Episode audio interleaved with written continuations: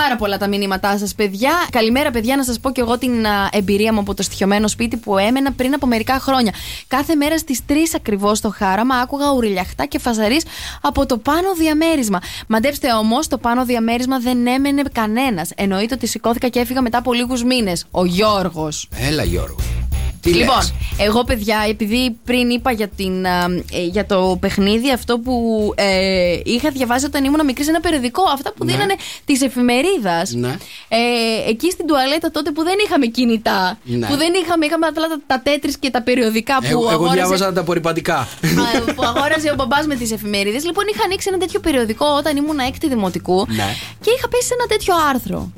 Ε, Ouija, Ouija λέγεται το παιχνίδι. Ε, ρε παιδί μου, μας λες όνομα Ouija. τώρα. Τι, έχει έρχεται κι άλλο. στε- Τι, τι; Είναι πολύ ωραίο αυτό. Το έχω έχεις δει, ναι. παίξει; Το, το Όχι, έχω δει, αλλά- λέει. Το έχω δει κάπου. Το έχω δει. Για πες. Ε, έπεσα λοιπόν πάνω σε ένα τέτοιο άρθρο. Όντα έτσι μικρό δεν ήξερα. Ήθελα όντως να επικοινωνήσω με ένα α, πολύ αγαπημένο μου πρόσφατα. Μου έλειπε πάρα πολύ που το είχα χάσει πρόσφατα. Μπαίνω στη διαδικασία να το διαβάσω λοιπόν. Ναι.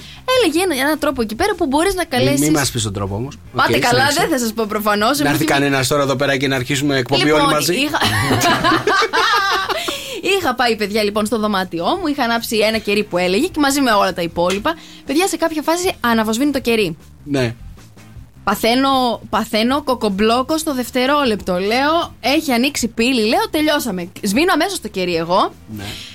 Συνεχίζω τη ζωή μου κανονικά μέχρι που έρχεται παιδιά ο Όλιβερ στη ζωή μου πριν από τρία χρόνια. Λοιπόν, ε, τον Όλιβερ γενικότερα τον άφηνα στην αυλή που είχε το σπίτι μου, είχα βάλει ντοματούλες, τέτοια. Υπάρχει όμως υπόγειο στο σπίτι μου.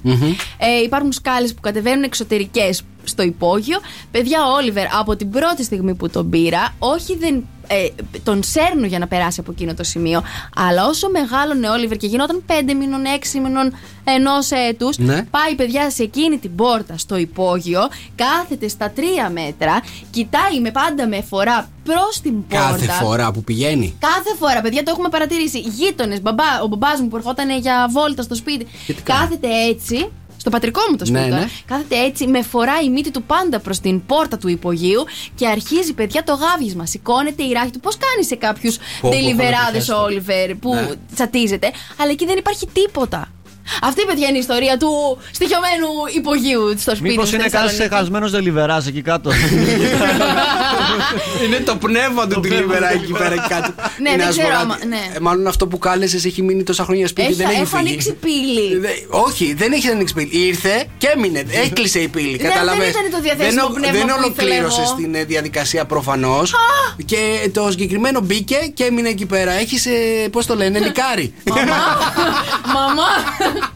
Έχετε νικάρι σπίτι. Καταλαβέ. Λες Εκεί να πέρα πάω θα να είναι. κάνω κανέναν εξορκισμό. Τι εξορκισμό να κάνεις τώρα εκεί πέρα; Όποιος παπάς ακούει, ας Το στείλει ένα θέμα, μήνυμα. το θέμα είναι να Τι σου πω κάτι. κάνω. Να μην κατέβεις από τη Θεσσαλονίκη και να έρθει μαζί σου. Γιατί αυτό είναι το πρόβλημα τώρα. Νίκος και Μαρία. Σοκεφέ Morning Show.